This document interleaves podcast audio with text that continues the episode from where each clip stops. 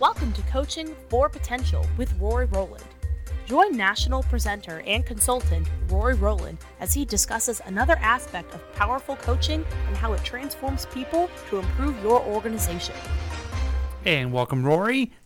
This is another edition of the Coaching for Potential podcast, and I'm glad you're back to share some ideas about coaching. Thanks for having me here, Paul. Today we're going to talk about rebranding. This is actually a story out of my book, My Best Boss Ever. I interviewed about 200 people and asked them who their best boss was and why. And rebranding. So kind of an interesting concept, but it's a great coaching story. And it's a short story about Beth, who's the employee, and Shirley, who's the boss. And kind of their... They're not cowboys. We're not talking about branding that way, right? No, we're not talking about branding that way. Okay. Shirley saw Beth and saw potential in her. Beth is just an average performer, and Shirley said, I can help this person take their career to a higher level, and she saw some potential in her. Oh, good. And so we're just going to go kind of through the process here, and then what did Shirley do well? What could she have done a little bit better, and what was the outcome? And what happened to Beth's career? So a real-world example from your book on what to do in a coaching situation, how to develop someone's potential. Right. It's just a great story right here. And in the book, I just give the story. You and I are going to take it apart and actually dissect it and say, okay, what did she do well? All right. So I asked Beth this story, and she said, I'd come to the company 6 years ago, and my old boss retired, and she said I came under the care of a woman named Shirley. And she said the first time that Shirley brought her to her office, she said, "You've been here for 6 years, and I don't know who you are or what you've done." And she said, "Oh my, yeah," and her jaw dropped, and she was like shocked. Her new boss brings her in and challenged her. Whereas her old boss had never ever challenged her, and all of a sudden now she's at a point where, wow, what am I going to do? So they talked for a moment, and she and so Beth asked Shirley, her boss, said, "What do you mean by that?" And Shirley smiled, and she says, "We need to rebrand you."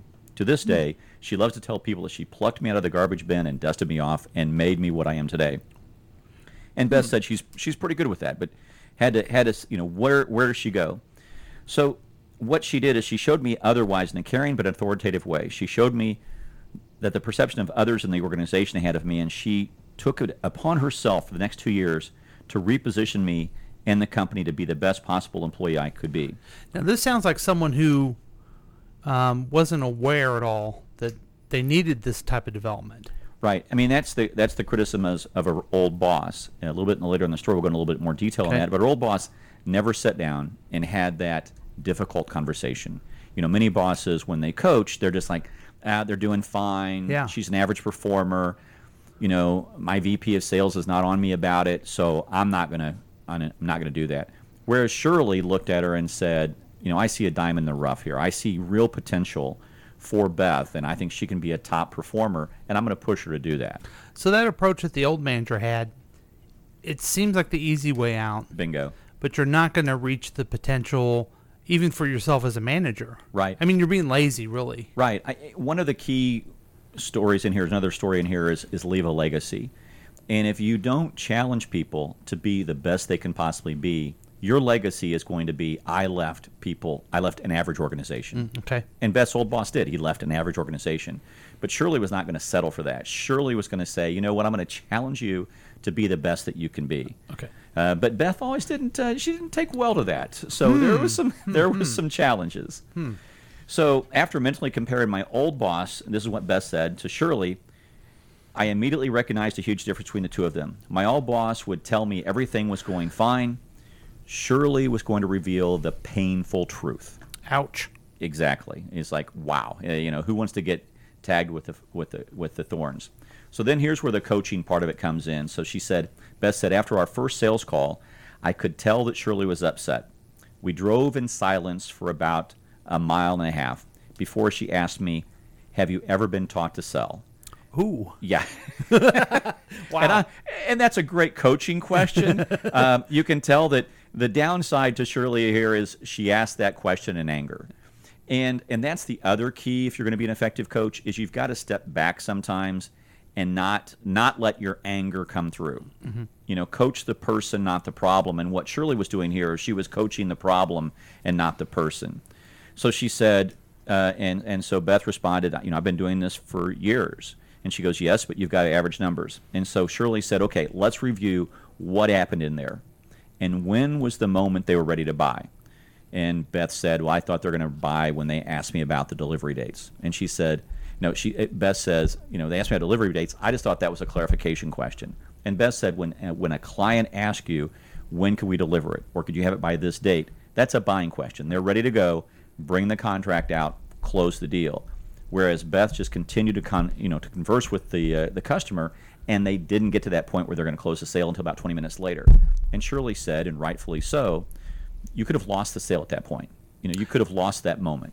But it goes back to what we've talked about in past episodes.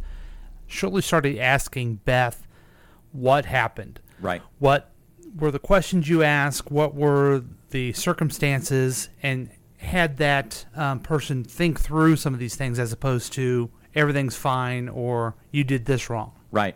Yeah, there's two coaching examples that we've seen so far. Mm-hmm. Well, really three. We've seen the everything's fine with her old boss, which was no coaching at all. I mean, it was just the easy way out. We've seen Shirley say, "Okay, what did you see in there? What were you going about?" And I would have loved to have had more of that. You know, if I knew now what I knew then, right? I would ask Beth, "Okay, how did she coach you? How did she take you through the process? You know, she." What were the questions that she asked? It sounds like she did. I mean, it sounds like they really... She asked some, but I would like to really get the depth of it so that you get the awareness and responsibility of the employee of what's really going on. Right. That's what we want to really, really hear here. So Beth goes on and she says, Shirley understood the selling process better than anyone I had ever worked with before. She went on to show me that the buying signals that I had missed. And that was exactly what, you know, Beth needed. She needed to see that. And so, you know, you've worked in large corporations, mm-hmm. and salespeople go to sales training, and they just show up. Right. And my suspicion is that Beth had done the same thing. Went to the sales training, just showed up. I know how to do this. The speaker's up there going blah, blah, blah, not really absorbing what's happening. Mm-hmm. And if she would have really absorbed what was happening, she would have probably been a different kind of salesperson. But also the other side of the coin is there's one thing to send people to sales training. There's another thing to coach them to be mm-hmm. a sales professional. It makes you wonder if her old boss ever went on a sales call with her. It sounds like he didn't. Yeah. So how can you coach if you don't show? Right. That's right. You know, 90% of success is just showing up, and he didn't show up. Mm-hmm. So I just think that's a great example of that. Well, and that goes back to the ski instructor, the top tennis instructor that.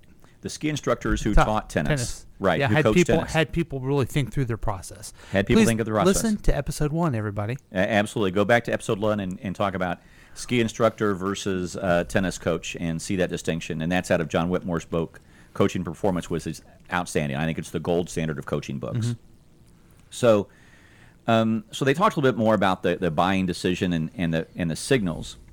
And she told me that my presentation was an overkill. When you get them, she said to me, when you've got them, close them.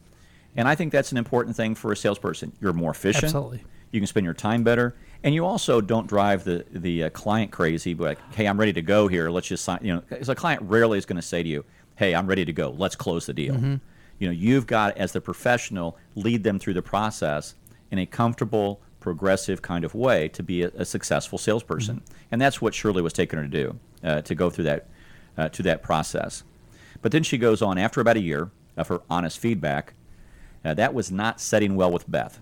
Oh. Yeah, Beth said, my frustration level to her and her candor was wearing thin, and she said, every week I was applying for a new job that was posted in the company.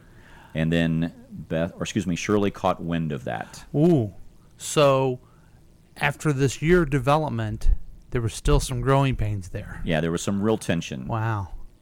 I wonder what happened with Beth and Shirley. Well, it gets a little interesting. Well, you know what? I think this is probably a good time to take a break and take a pause, and we'll be back with more Coaching for Potential with Rory Rowland.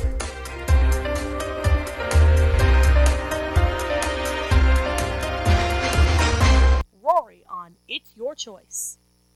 So one day, about 3 weeks later, we had a crisis occur in the house, and the crisis is this. The bathtub filled up. We've got one kid clean, 3 to go, and it will not drain. Now, our daughter had taken a bath. Our boys weren't clean yet. We got to go to a wedding tomorrow. So I said, why not just have the boys take a bath in their sister's bath water? My sons were not excited about that. I went to them, hey boys, what do you think? They go, yeah! So then I go downstairs to unclog the drain. I can see the pipe coming down from the bathtub over here, going over here, and there's a big pipe over here. I know this one works. I don't know anything about plumbing as well as know about anything about making decks, right? I know nothing about any of those things. So it is a plastic pipe. I have no idea what possessed me, but I just reach up and I start to unscrew the pipe. My wife yells from upstairs. She goes, it's draining. I mean, it's spraying out. I'm getting drenched. I'm wet. I'm soaked. I'm mad. I'm angry. I yell upstairs, hey, Teddy, give me some towels. What do you need towels for? I'm all wet. How'd you get wet? I unscrewed the pipe. That was stupid. He's been listening to How to Build High Self-Esteem for 3 weeks. I think, oh, yeah, get upstairs. He gets this big smile on his face. He's going to use some of the information he's learned. And they love this moment, don't they? They love this. He goes, Dad, you can be wet and happy.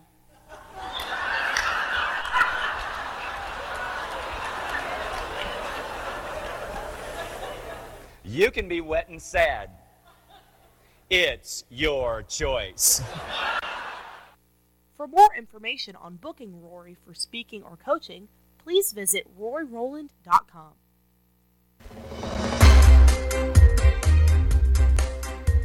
Welcome back, folks, to Coaching for Potential podcast. So we were in the middle of hearing the story of Beth and Shirley, and Shirley was the boss that gave Beth some feedback, and now at this point, Beth was pretty frustrated. She's frustrated. She's ready to go. She's challenged with this, and she doesn't know where to go. But Shirley, being the person that she is not going to let this go without a little bit of confrontation. And so she brings Beth into her office, and she says, I've caught wind that you're wanting to leave. And she says, if you leave now, you'll take this anger with you, and you'll never get past it. Interesting. But she also said to her, you'll never reach your greatest potential. And she said, it stunned me. It's like a U-turn on the interstate at 70 miles an hour. And she says, I sat there and thought about it for a moment. And she says, I really, really wanted to leave. But there's that little voice of reason deep inside that said, she can mentor you past this and help repair your career. And so that was really the choice that she said at that moment. You know, I'm going to take the beating and see what happens. And what a courageous thing that Shirley did. Right. She could have easily said, okay, go. Right. Or took it personally. Right. Or kept her on and just forgot about her. Right. But instead, she did the hard work of a coach and thought, you know, I can't let you leave. I care too much about your potential and your development. Bingo. And she had that even tougher conversation to make her stay. Right. I mean, she truly was coaching for potential. Mm-hmm. And that's the key to it. And that's why I like this story. She did. She cared deeply. Yeah. And I think that's the important key, too, as managers. Pardon me. You've got to make that commitment, an emotional commitment to that employee to make that investment. Mm-hmm. And that's just the important key of that process. So now let's find out what happened to Beth in this process. So she says, now 6 years later, under her care and leadership, she says, I've become one of the top sellers in the entire company. Before I was the forgotten middle of the Joe averages. But in the last couple of years, I've been asked to serve on company-wide committees and development of new products, and I've been asked to give feedback on the long-term strategic plans of the entire company. She said, before Shirley, I was never at the top 10 of salespeople in the country, and we've got hundreds of salespeople nationwide. Her ability to rebrand me and coach me, even though it was frightening and enlightening, it was challenging, but it got me to a new height of my career that I had never anticipated. She didn't even realize that she could do more. Right. She didn't even realize her potential. Right. And that's the amazing thing that I learned in all of these stories from the great bosses is that there's one characteristic is, number one, great bosses believe deeply, but they will also challenge people to go beyond their perceived limits. Mm-hmm. And as a coach, we've got to do that. We think, okay, if we're coaching someone and we're pushing them, we're doing it for our gain. You're not. You're doing it for that employee. Right. You're trying to get them to be the best they can possibly be. And, you know, Shirley's department probably performed better because Beth had more sales. So, I mean, those of you out there that want to do it for selfish purposes, go ahead and care about people because it helps your development as well. Yeah, it's the great paradox. The more that she cared about Beth, the more that her success was. Mm-hmm. And the other side of the coin is, too, as managers, we don't get paid for what we do. Mm-hmm. We get paid for what our employees do. Right. What do they produce? Can we get them to produce that highest level of possible production they can get out of them to really get them engaged? And so she says, so going on, Beth goes on and says, my old boss never was close to even becoming my best boss. He never gave me the honest and sometimes painful feedback that I needed to hear. Shirley took a deep leap of faith. She risked my anger to help me grow. It is obvious today that she cares deeply about my success, and when I was first getting the feedback, all I saw was the criticism and not the care and concern. So she was concerned at first because she only saw the criticism. Right. So how if you have to have that tough conversation, right? But if folks only hear the criticism, does that really motivate them? Right. That's incredibly demotivating. And one of the other suggestions I had in the book, and I love this suggestion, and it was from an employee of a credit union in Colorado, and she said her boss would bring her in and do the annual review, but he would also have her do the review on him. But he also said to her, one of her favorite lines, since now it's become one of my favorite lines, is my goal is to be developmental and not critical. And if I cross that line, please let me know. Mm. And what a great thing to say to an employee. You know, my goal is to be developmental, not critical. And if what you're hearing is too much criticism, and if there's any criticism I could give of Shirley here is what really motivates people are the double A's. I mean, you ever play poker? I'm not very good at it. That's okay, but you've played. But if you're playing Texas Hold'em and you got pocket aces, you got two aces in your hand because you only get dealt two cards. Right. And you get pocket aces, you're feeling pretty good. Well, pocket aces are the two best cards the manager can have because that's the cards of appreciation and achievement. Employees want to have a sense of accomplishment, a sense of achievement, and they want to have a sense of appreciation. And if you can have appreciation and achievement and combine those two together, you're going to really help develop people. And that's what your focus should be as a manager. So you have to make sure that you not only give that criticism, but you show that they care. Bingo. Right? Okay. Absolutely. You've got to care. Because the other side of the coin is, too, if you're giving people feedback and all you're wanting to do is have them perform for you, they're going to sense that. Mm-hmm. They're going to know that. But Beth recognized that Shirley cared about her and her career.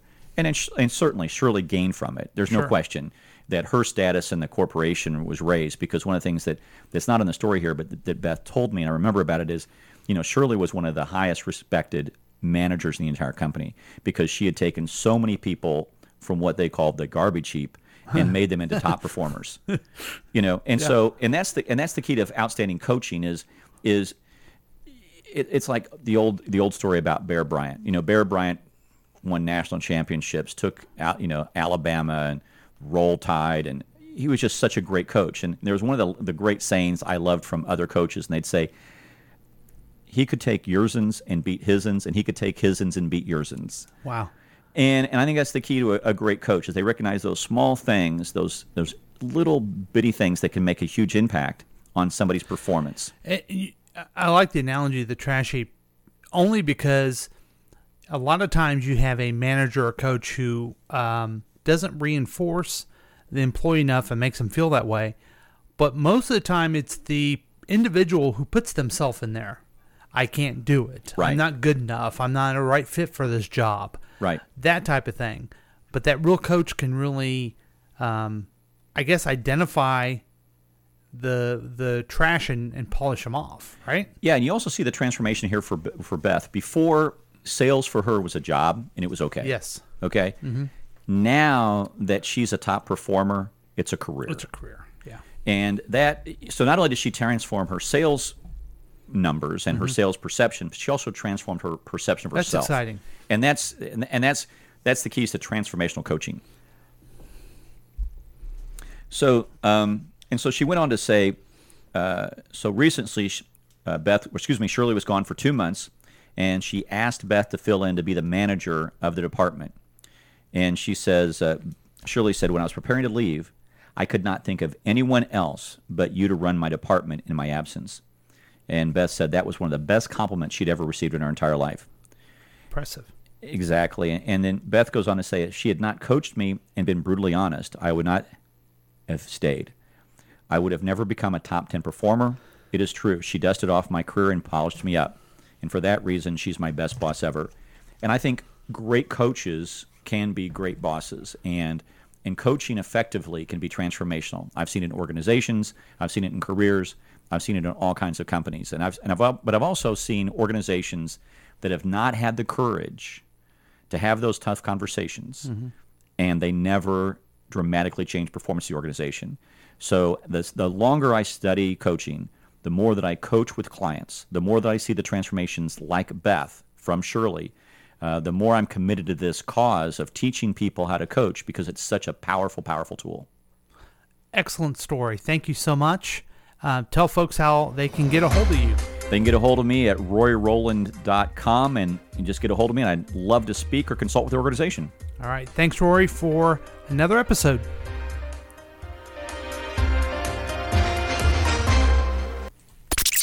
This has been a KCTK production, produced by Paul Lavoda and Rory Rowland. For more information and content, visit RoryRowland.com.